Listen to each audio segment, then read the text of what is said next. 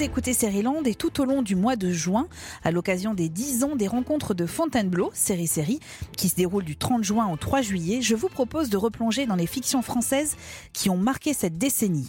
10 entretiens avec ceux qui ont fabriqué ces séries de qualité.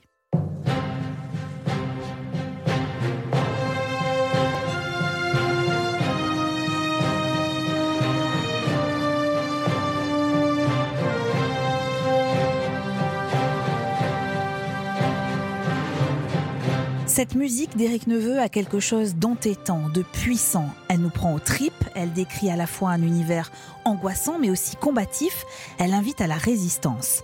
Pendant huit ans, elle a retenti à travers nos écrans. C'était en 2009, sur France 3, apparaissaient alors les personnages de ce qui allait devenir une référence en matière de série historique, un village français. Chronique d'une petite sous-préfecture imaginaire située dans le Jura pendant l'occupation allemande, le portrait d'un lieu donc et de ses habitants, des gens ordinaires pris dans une situation extraordinaire. Ils furent tour à tour résistants ou collabos, qu'importe. L'important n'est pas de juger, mais de comprendre des parcours de vie. Cette vie qui fut parfois celle de nos grands-parents ou arrière-grands-parents, cette vie de lutte au quotidien. Derrière cette série remarquable se cachent notamment trois hommes, le producteur Emmanuel Dossé, le scénariste Frédéric Crivine et le réalisateur Philippe Tribois. Ce dernier a accepté de revenir sur cette aventure, de replonger une nouvelle fois dans ce passé, celui de la série. Il revient ainsi sur la création de la série, son désir de servir avant tout des personnages, de raconter sérieusement ce pan de l'histoire de France sans jamais oublier qu'une série est aussi un divertissement. Avec émotion, Philippe Tribois nous raconte aussi la scène qui l'a bouleversé, et nous avec. Land, épisode 86. Bonjour Philippe Tribois. Bonjour. Je suis très heureuse que vous ayez accepté de, de revenir un peu sur cette grande aventure qu'a été un village français. Quand vous entendez ce générique, quelle est la première image qui vous vient instinctivement? Ah, C'est curieux parce que j'y pensais. La première image, euh, ce sont des chars et puis un, il y a un poteau, il y a un poteau avec un casque, euh, un casque militaire. C'était dans le générique. Et puis il y a le petit Gustave qui s'enfuit. C'est les trois images qui me sont. Ce sont des images du générique qui vous viennent à l'esprit. Des images du générique. C'était assez marrant parce que la musique, en fait, était assez peu réutilisée dans le corps du film. C'était une musique qui avait été écrite pour le générique par Eric. Voilà, donc euh, tout à coup, il y a des images qui sont associées à cette musique et au générique qui me sont revenues assez fortes. C'est drôle. Et, l'image qui vous vient, en dehors de ce générique, la première image qui vous vient quand on vous dit un village français?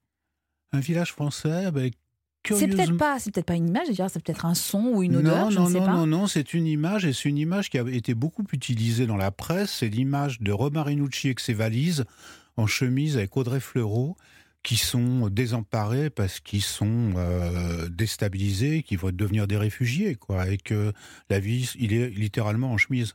C'est-à-dire que la vie ne sera plus jamais pareille. Les Allemands ont percé à Besançon. Mon Dieu. C'est la fin. Et tu vas quand même aller faire ton accouchement? Cet enfant ne va pas rester dans le ventre de sa mère parce que les Allemands arrivent. Dès que la ligne sera rétablie, rappelle la centrale de Besançon pour avoir des médicaments et annule toutes les visites. Sauf si vraiment ça te semble vital. Vous avez été directeur artistique et réalisateur des six premiers épisodes, notamment vous avez réalisé d'autres épisodes ensuite, mais les, six premiers c'est vous. Est-ce que vous pouvez nous expliquer qu'est-ce qui se cache derrière cette expression de directeur artistique? Ah, alors, si vous voulez, il faut, remonter un petit peu plus loin et savoir qu'on sait, nous nous connaissions et nous travaillions ensemble, euh, Frédéric Rivine et Emmanuel Dossé. Moi, j'avais fait la commune avec Dossé avant, et Frédéric, il avait écrit des films pour moi, et on avait, on venait de monter une, société de production d'ailleurs, qui été coproductrice du village, et on s'est dit que, à l'époque et encore maintenant, la notion de showrunner est assez nébuleuse. Si vous voulez, elle est euh, elle est protéiforme, c'est-à-dire elle est en fonction du personnage qui porte le titre. Et nous, on avait envie de... On savait que c'était un projet compliqué, on savait qu'on... Comment dire Modestement que nous avions des qualités euh, complémentaires mais toutes différentes et qu'on avait tous des limites. Donc euh, l'idée de faire la chose à trois, parce qu'on s'entendait bien avant ce projet-là, est venue assez naturellement. Après, il y avait quand même des, territoires qui étaient réservés, c'est-à-dire en termes de production, quand il y avait des problèmes à résoudre, c'était Dossé qui avait le final cut. En termes de scénario, c'était, même si on parlait tous ensemble de tout, mais en termes de scénario, c'était Krivine, et en termes de mise en scène, de choix de décor, de découpage, de costumes, de, casting, c'était moi. Voilà, c'était. Mais tout cela se faisait. D'abord, il y avait très peu de différents, et puis tout, tout cela se faisait quand même à trois. Quoi. Ça, qui était assez sympa. C'est une sacrée aventure quand même d'avoir travaillé comme ça. Elle peut, elle peut pas, elle peut pas forcément se dupliquer parce que c'est des choses qui sont par élection réciproque, avec des gens qui s'entendent, qui s'apprécient, qui se respectent. Voilà, c'était comme ça. Après, euh, après, je sais pas si ça se repassera pour moi ni pour les autres. Enfin, vous voyez, c'est quelque chose. De d'unique, en tout cas dans, cette, dans ce moment-là. Est-ce que le fait de, faire les six premiers euh, épisodes, c'est vous qui avez eu en quelque sorte la charge de construire une sorte de canevas sur lequel se sont greffés les autres réalisateurs? Bah, C'est-à-dire, j'ai, moi, j'ai jamais fait, quasiment jamais fait de suite, à part Guyane à Canal où j'ai fait la, euh, la, deuxième partie de la saison 1, mais j'ai toujours fait les premières, euh, les premières saisons parce que ce qui m'intéresse, essentiellement, c'est le casting, l'atmosphère et déterminer le visuel. C'est-à-dire, si vous voulez, il y a plusieurs façons d'aborder la mise en scène. Il y a, certaines séries où l'essentiel de la dramaturgie et du sens passe par le dialogue, avec, je dirais, une mise en scène, euh, un visuel qui est annexe. Et moi, j'ai toujours essayé de faire des projets où le visuel, le son, la musique étaient euh, presque au même niveau que les dialogues, si vous voulez. C'est-à-dire, je disais toujours à Frédéric, laisse-moi de la place, laisse-moi des silences. D'ailleurs, il le fait naturellement, donc tout va bien. Mais vous voyez, j'aime pas, personnellement, hein, je peux apprécier en tant que spectateur, mais en tant que metteur en scène, j'aime pas, j'aime pas quand j'en ai pas de place pour les silences. Oui, et en même temps, si je me souviens bien ce que vous disiez à l'époque au moment du lancement d'un village français, il fallait pas que les décors, les costumes, la reconstitution en tant que telle prennent le pas en fait sur l'histoire et la trajectoire des personnages. Exactement. Il fallait. C'était pas un film d'antiquaire. Vous voyez, c'est-à-dire, on a essayé avec le décorateur, avec le costumier, avec les coiffures costumes, euh, avec coiffure, maquillage, tout ça, on essayait d'être assez. Il fallait que ça infuse. Il y a des films il y a des films qui sont dont l'apparence est trompeuse et néanmoins vous ramène à une vérité. Il y a des films historiques comme ça. Et moi, je voulais pas ça. Je voulais de la modestie, mais je voulais une modestie romanesque néanmoins.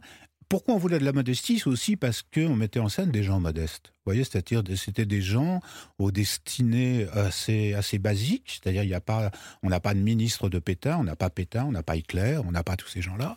Et on a des gens qui finalement subissent des événements dont parfois ils apprennent un mois plus tard ce qui se passe, ouais, où, ils ne savent pas exactement ce qui se passe, et ils se débrouillent avec leur petite vie dans une situation hors norme. Et comment vous faites quand vous, vous, êtes assez normatif, et en fait vous vous révélez complètement euh, atypique aussi?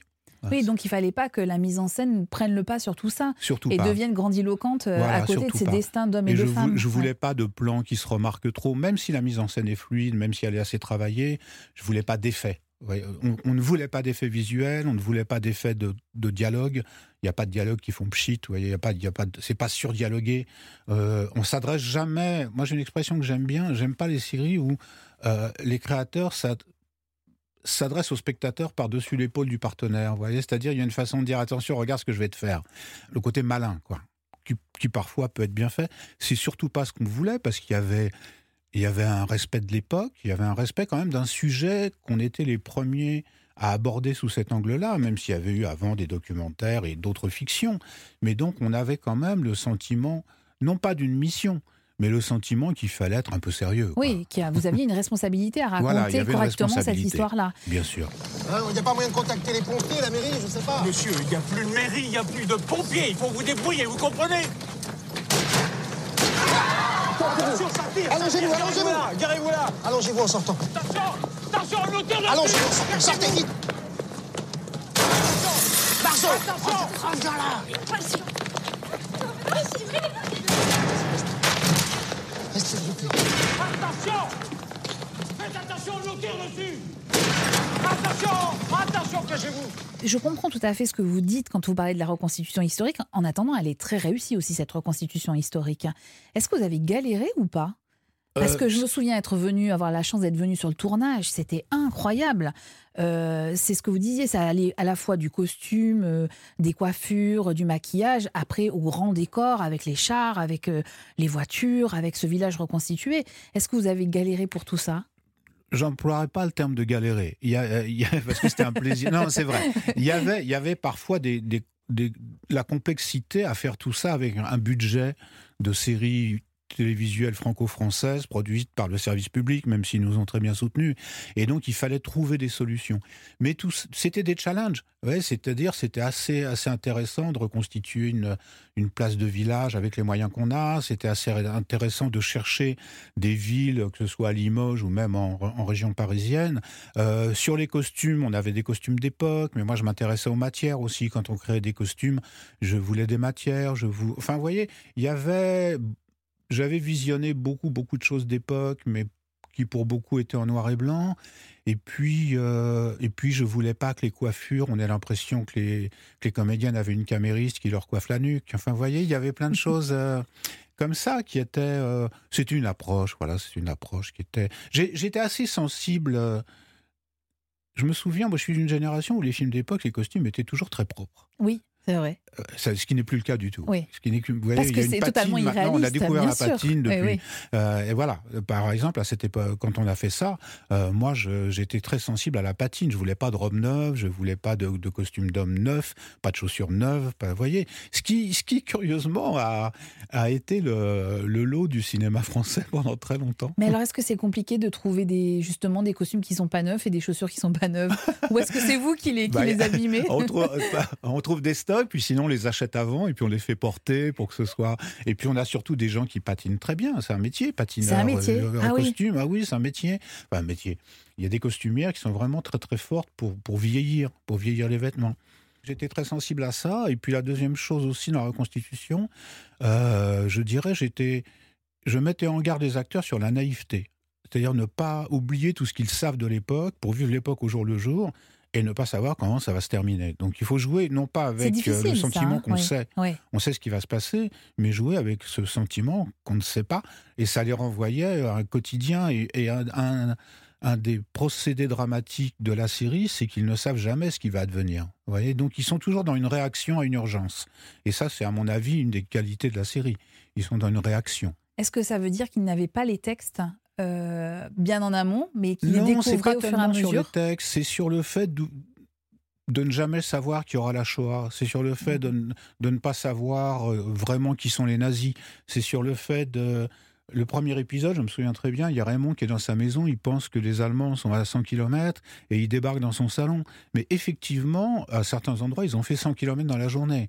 C'est-à-dire, ce que j'appelle cette naïveté, c'est voilà, c'est ne pas, euh, c'est oublier tout ce qu'on sait et se, resituer aussi dans une position de l'époque qui, par exemple, pour les femmes n'est pas la même que maintenant, et, pour les hommes, c'est-à-dire c'est aussi retrouver un système de valeurs, des, des, hommes un peu virils. Euh, la femme, c'est la femme quand même. Vous voyez, enfin, il y a des choses comme ça. Ce qui est un travail, euh, et il faut pas jouer avec ça. C'est-à-dire c'est sérieux. C'est aussi du respect de l'époque, c'est du respect pour nos grands-parents qui ont vécu des choses dures, et puis vous ne pouvez pas porter un regard assez profond quand même, et je pense que la série dans son ensemble porte un regard assez, assez circonstancié, documenté et profond sur une époque complexe, il faut être sérieux avec tout ça. Il faut être sérieux avec tout, en fait. Voilà. Et il faut prendre son plaisir quand même. Cet appartement est réquisitionné pour opération militaire. Vous devez bien me dire où est le téléphone. Le téléphone, s'il vous plaît. C'est pas ici, monsieur. Moi, je me souviens de l'émotion que ça a créé en découvrant cette série et de, des conversations que ça pouvait susciter aussi au sein des familles, entre parents, grands-parents euh, et enfants. Est-ce que vous, vous vous souvenez d'une émotion particulière au tournage d'une scène? Oui je me souviens de la, difficulté. Il y, a, un moment, c'est pas dans la première saison, mais il y a un moment où un convoi euh, de juifs, un train s'arrête à Villeneuve. Euh, il y a des problèmes techniques. Il y a une, une quarantaine de, de juifs qu'on ramenait vers Drancy, qui sont, qui sont parqués dans l'école. Et euh, c'est tout un épisode. Hein. C'est presque en huis clos. Le maire ne sait pas quoi faire de ces juifs parce qu'il pareil, il ne, connaît pas la solution finale. Vous voyez, il se demande pourquoi on n'est pas. Mais surtout, il est très embarrassé d'avoir 40 personnes à nourrir à une époque où il n'y a pas. Euh, il y a pas. Et on a tourné, on a tourné. Alors, il y avait beaucoup de figurants juifs, mais c'est pas que ça. Mais on a tourné la promiscuité. C'est-à-dire que tous les jours, on était enfermés pendant 10 heures dans cette école avec. Euh, et il y a un moment, euh, il se passe un événement assez particulier. c'est que euh, les autorités allemandes décident de séparer les parents des enfants et font monter les enfants dans l'autocar. L'école est le seul bâtiment disponible. Je veux dire, euh, qu'il y ait des sanitaires, euh, l'eau courante. Enfin, l'école n'est pas un lieu de détention tout de même. Mais il ne s'agit pas de détention, il s'agit de transit. Et puis vous n'avez pas les enfants. Bon Dieu, je vous comprends pas, Berriot. Mais je n'ai rien à leur donner à manger. J'ai pas de serviette, j'ai pas de drap. Pour la nourriture, on a saisi un entrepôt de marché noir hier. Il y en aura bien pour deux jours. Pour le reste, on se débrouillera. C'est cet épisode-là qui m'a le plus marqué. Et surtout la fin de l'épisode où les, les figurants m'ont préparé un spectacle avec des chansons et tout. Et ça, ça m'a vraiment, vraiment touché. Mais surtout, je me suis rendu compte que nous, notre métier, c'est de, c'est de provoquer des émotions.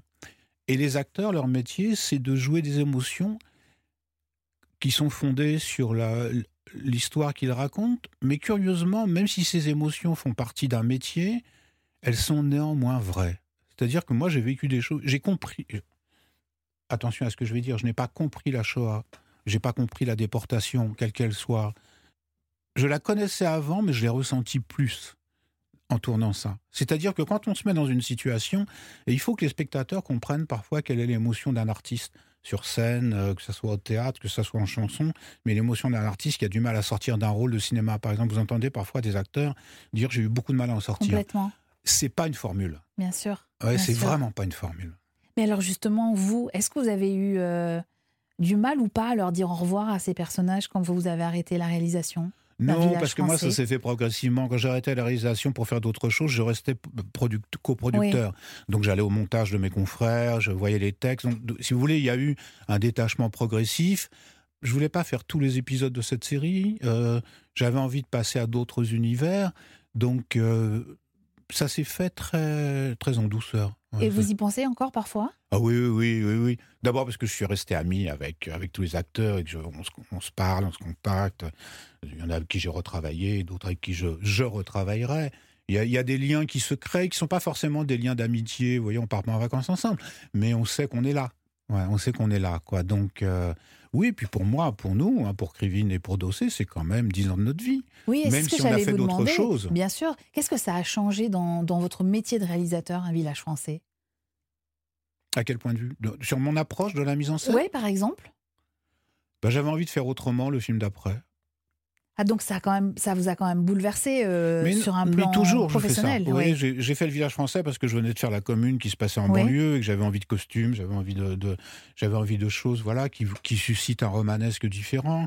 Euh, dernièrement, j'ai fait un homme oublié avec Yannick Chouara. C'est c'est une histoire très dure, très contemporaine, avec une mise en scène qui euh, qui n'a rien à voir, avec une caméra qui est posée sur sur des rails, avec des cadres très travaillés, donc une, vous voyez des plans moins euh, ça n'a pas changé mon approche, ça la complète. Mais chaque film complète votre Bien sûr. approche. Mhm. Par contre, ce qui est vrai, c'est qu'au fil du temps, et quand vous arrivez à un moment de votre vie où ça fait un moment que vous en faites quand même, vous savez vraiment ce qui est important pour vous dans, dans votre métier. Moi, je sais ce qui est important pour moi dans la mise en scène. Quand je, quand je m'intéresse à un projet, je sais que c'est parce qu'il y a certains éléments que je pourrais mettre en valeur et que je pourrais travailler dans ce sens-là. Et il y a d'autres projets qui sont très valables et que, sur lesquels je n'ai pas envie d'aller parce que euh, l'attirail qu'il va falloir utiliser pour les mettre en valeur n'est pas, n'est pas celui que j'aime. Vous savez faire les choix maintenant. Ça, ça vous a conforté Ça dans a vos toujours choix. été un peu ça, mais ça m'a vraiment conforté. Oui, ça m'a vraiment conforté. Ça m'a conforté aussi sur, euh, sur le désir, et ça c'est un peu compliqué à la télévision, de pratiquer la litote, c'est-à-dire d'en dire le plus possible avec le moins possible. Ce qui, ce qui est difficile pour nous. Bien sûr. On n'est pas du tout dans ce monde-là. Et en ce moment, par exemple, les séries, euh, moi j'ai parfois du mal avec les séries où tout, tout passe par le verbe, même si c'est bien fait. Ouais, mais dans la vie, tout passe pas par le verbe. Ça passe par le corps, ça passe par le silence, ça passe par les rendez-vous manqués, ça passe par ça. Et c'est parfois un peu contradictoire avec le genre télévisuel. Il y en a. hein. Il y a, il y a eff- effectivement des séries qui font ça, mais c'est vrai que bah, moi j'essaie de ne pas trop m'intéresser à des séries où tout serait bouclé dans le dialogue. Bah oui, j'espère bien.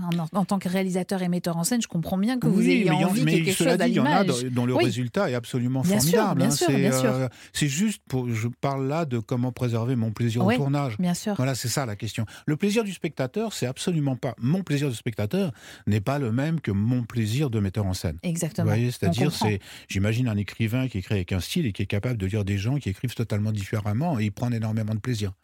Est-ce que vous pouvez nous expliquer pourquoi il n'y a pas plus de séries historiques en France aujourd'hui? Est-ce que vous pensez que c'est pour des raisons euh, de coût essentiellement? Ou il n'y a pas une De appétence série à costume ou de série historique C'est-à-dire, c'est, peu, pas vraiment la même chose. C'est vrai, vous avez raison. Euh, de séries de type Un village français. Alors, est-ce que vous considérez que c'est une série Moi, historique vous- je vais- je vais ou vous un dire une chose euh, qui n'engage que moi et qui, qui va peut-être être reçue comme un jugement un peu abrupt. Je pense qu'en ce moment, dans énormément de séries, c'est l'apparence des problèmes, l'apparence des solutions. C'est-à-dire que, au fond, vous vous rendez compte qu'en ce moment, très peu de séries sont vraiment dérangeantes. Et très peu de séries abordent des sujets de manière dérangeante. Beaucoup de séries abordent tous les sujets. Souvent, euh, l'angle d'approche est sécurisant et rassurant. Et on peut comprendre. Je ne veux pas parler spécifiquement de France Télévisions ou Netflix, mais c'est vrai, euh, ou d'autres, mais c'est vrai que le côté feel-good movie, dont on entend parler tout le temps, Est une réalité. ouais. est- est une réalité. Et on peut comprendre aussi qu'en ce moment, dans la période que nous vivons, où quand même on, a euh, non seulement le Covid, mais le réchauffement climatique, plus la crise sociale, les gilets jaunes, machin, on peut comprendre aussi que les donneurs d'ordre aient envie de faire des séries et que les gens aient envie de regarder des séries qui forcément ne les bousculent pas encore un peu plus que ce qui sont déjà euh, largement bousculés dans leur vie. Donc c'est, euh, je crois que c'est ça. Vous voyez, je, je crois, je sais pas si on ferait une série sur Napoléon avec la complexité de Napoléon. Euh, je ne sais pas si on la ferait. Je suis sûr qu'on fera des séries sur Napoléon, sur la complexité. euh, voilà, nous, nous, la chance qu'on avait, parce qu'on avait le soutien de France 3, et que d'ailleurs, euh, au début, on n'était pas sûr d'aller au bout. hein. France 3 nous avait dit si les chiffres sont pas bons, on s'arrêtera, mes enfants. Et les chiffres étaient bons pour ce type de série. C'est aussi parce qu'on l'a fait 70 ans plus tard. Euh, 20 ans plus tôt, on n'aurait pas pu la faire. C'est-à-dire, il y a aussi des problèmes de timing Bien sûr. qui font. Moi, j'attends toujours la, la, la- la magnifique série sur, euh, sur la guerre d'Algérie qui pourrait exister. On parle, on parle de ça en ce moment. Elle n'existe toujours pas. Moi, je sais, j'en ai écrit, j'en ai écrit une qu'on m'a achetée trois fois pour ne pas la faire. Donc, euh, vous voyez, je sais très bien que. Et si vous la ressortiez aujourd'hui, vous pensez qu'on vous dirait non encore une fois? Je suis convaincu qu'on me dirait non, parce que là, pour le coup, euh, faire un feel-good movie sur la guerre d'Algérie, c'est compliqué, voyez. C'est euh, c'est compliqué. Euh, je trouve ça dommage, parce qu'il y a, il y a sur ces événements toute la complexité qu'il peut y avoir, même sur deux populations qui vivaient ensemble sur un même territoire et qui, qui se sont opposées de manière sanguinaire, mais qui, à certains moments, étaient dans des rapprochements aussi extrêmement chaleureux. Enfin, vous voyez, il y avait tout ça. Il y avait tout ça. Et puis, il y avait parler du colonialisme sereinement. Quand je dis sereinement, On c'est pas positivement. hein, mais non, non, c'est pas Ah positivement. C'est, moi, j'aime bien. Il y a un mot d'Aragon qui dit il faut regarder alors avec les yeux d'alors. Et ça, pour moi, ça résume tout. C'est-à-dire, euh, j'aimerais, j'aimerais, je pense, et je pense que peut-être dans quelques temps cette série existera, mais il y a d'autres sujets, il y a d'autres sujets en France. Après, il faut remarquer que certains pays sont plus aptes à revisiter leur passé et leurs problèmes que d'autres en fiction. Les Anglais, les Britanniques, les Nordiques, euh, c'est vrai, les Américains, qui depuis tout le temps ont recyclé leurs problèmes très très vite. Ils ont recyclé la guerre du Vietnam Très avec des longs métrages fait. ouais. incroyables. Cinq ans plus tard, quatre ans plus tard, trois ans plus tard, ils étaient capables. Et ils, a- ils avaient aussi cette, euh, cette faculté essentielle pour moi, c'est de se dire que c'est pas parce qu'on aborde un sujet âpre et vrai qu'il faut oublier le spectacle. C'est-à-dire tout ça doit se faire dans le spectacle. Et euh, ça, je tiens à ça aussi. Nous, il y avait du spectacle dans, Dans le village français, bien sûr, Oui, il y a bien du sûr, spectacle. bien sûr. Voilà, c'est-à-dire c'est pas une chronique, euh, c'est pas une chronique un peu un peu, Austère, un peu euh, bien sûr, austère. bien sûr. Ouais, ça, c'est- moi, je pense qu'il faut sacrifier toujours. pour moi, c'est l'essentiel. Le suspense, le spectacle, le- se dire que on fait ces films pour soi, mais aussi pour les gens qui les regardent, et qu'on doit procurer du plaisir, même si ce plaisir est accompagné euh, parfois de questionnements, parfois de, de dérangements. Euh, voilà, mais on fait du, moi je fais du spectacle. Mais alors vous parliez de complexité, de dérangement. Euh, il y a une autre série à laquelle vous avez participé et qui, moi je trouve, entre dans ce cahier des charges, c'est Engrenage. Oui. Vous avez signé notamment la première saison. Absolument. oui. Euh, Est-ce qu'il y a un point commun entre ces deux séries, entre Un village français et Engrenage Outre votre, votre réalisation? Euh, sur la réalisation, pas vraiment. Oui, il y a un point commun sur les personnages. Je trouve que moi, je m'intéresse tout le temps, tout le temps à des sujets où j'ai le sentiment que les, les, personnages ont une identité forte, sont crédibles, ne sont pas des archétypes, et néanmoins sont présentés de manière telle que, quelle que soit leur dérive et leur sortie de route, on va continuer à, les, à, les- à à s'intéresser à eux pour le moins. Pas forcément les aimer, mais s'intéresser à eux. C'est-à-dire ça, c'est- la complexité aussi d'écriture, je crois, si vous voulez. C'est de, de faire en sorte qu'il n'y aura pas de rupture. Il n'y aura pas de rupture entre le spectateur et, le personnage et qu'un... Moi, il m'arrive parfois, euh, quand je lis des romans, j'accorde un crédit d'à peu près 150 pages au roman. Si au bout de 150 pages, euh, je ne suis pas en sympathie avec le personnage, quoi qu'il fasse, ou en intérêt, je laisse tomber. Et je pense que euh, en série ou au cinéma, un de nos devoirs aussi, c'est ça, c'est de rendre les gens attachants. Et attachants au sens primaire du terme, vous voyez, c'est-à-dire ça peut être un attachement un peu morbide, ça peut être un attachement complètement affectueux, ça peut être un attachement mystérieux, ça peut être De détestation aussi. de détestation Hein, oui. aussi, bien sûr. Bien sûr, nous, regardez dans le village français, à Heinrich, quand même. Inspecteur Marchetti. Est-ce que vous vous rendez compte que vous êtes en train de séquestrer un policier français? Des policiers français, je peux en manger deux à mon petit déjeuner si ça me chante, cher monsieur. Et de toute façon, si ce dossier suit son cours, vous n'allez pas rester pour longtemps, vous inquiétez pas. Moi, je me souviens de dames qui me disaient, après des projections, une dame qui vient me voir, fait, je devrais pas, mais je l'adore. ouais, L'officier allemand en l'occurrence, qui, qui a une relation avec Audrey Fleurot. ouais, c'est ça. Audrey Fleurot, donc, qui a fait à la fois Engrenage et un village français. Thierry Godard, qui a fait Engrenage et un Ouais. village français, avec euh, cette complexité-là des personnages dont vous parlez, Oui, où ça. on les voit euh, à la fois très sympathiques et à la fois de temps en temps extrêmement dé- désagréables. C'est- confortable pour vous, en tant que réalisateur, de tourner avec euh, des comédiens que vous connaissez bien? Peut-être Oui. que vous les connaissez pas si bien que ça d'ailleurs, mais j'ai- euh, Robert Inucci, j'ai fait plusieurs films aussi avec Robin. Euh, Il y a des gens avec qui j'ai l'impression que j'ai pas fini. Oui, j'ai pas fini le travail, je peux les emmener ailleurs. Euh, en euh, Audrey, euh, Audrey, je me souviens après Engrenage, voilà, j'avais envie de l'emmener ailleurs. Thierry Godard, j'avais fait d'autres films avec Thierry même avant. J'avais fait un, uni- un unitaire pour Arte qui s'appelle L'Embrasement avec Thierry. Voilà, il y a des gens, et puis il y a parfois, vous avez le sentiment que des gens sont ils participent de votre intime et, et naturellement, ils véhiculent ce que vous avez envie de montrer. Ouais, c'est-à-dire, ils sont comme ça. C'est des partenaires. C'est encore une fois, c'est pas lié à la qualité intrinsèque de l'acteur. Il peut y avoir des acteurs extrêmement talentueux avec qui je n'aurais pas ce sentiment. Mais là, j'ai un truc en plus en fait. Voilà, j'ai un sentiment que c'est mes musiciens à moi. Vous voyez, c'est-à-dire, euh, voilà, ils ont, ils ont le toucher que j'aime, ils ont, le, ils ont le truc que j'aime. Donc après, j'aime aussi sur certains projets décou- découvrir des acteurs que je ne connais pas, bien sûr. Je suis pas du tout dans la logique de certains de mes confrères qui font tous leurs films avec les mêmes acteurs. Ça, c'est une autre, euh, une Une autre approche que je comprends très bien aussi. Mais c'est vrai qu'il y en a certains, je sais que j'ai pas fini avec. Voilà, pas. C'est bien. Hein Ah, c'est vachement bien. Alors, vous savez que la question la plus difficile, elle arrive maintenant. C'est la dernière, Philippe Tribois. Attention. Quelle est... Alors, en plus, vous avez une double pénalité pour vous. Parce que quelle est la série française qui vous a marqué ces dernières années? Vous ne pouvez pas me répondre un village français.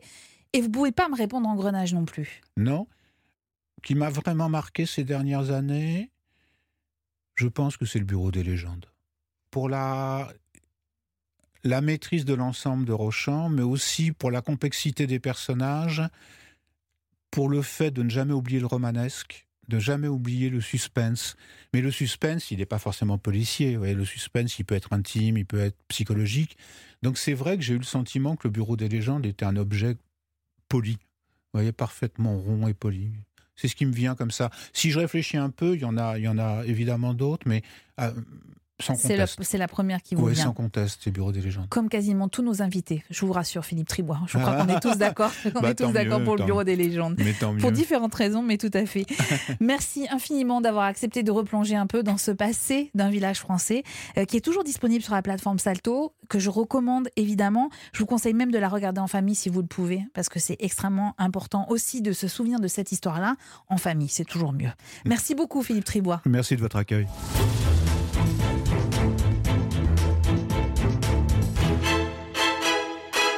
Du mois de juin, Seriland se met à l'heure de Série Série, les rencontres de Fontainebleau qui fêtent leurs 10 ans d'existence. Du 30 juin au 3 juillet sont prévues des projections, des masterclass et des rencontres avec celles et ceux qui font les séries. Toutes les informations sont disponibles sur le site sériesérie.fr. Quant à nous, on se retrouve dans un prochain épisode de Seriland pour un nouvel entretien autour d'une série française qui a marqué cette décennie. Seriland est un podcast d'Europe 1 Studio, produit par Timothée Magot, réalisé par Christophe Pierrot, préparé en coulisses par Magali Buteau, Clémence Olivier et Salomé Journeau.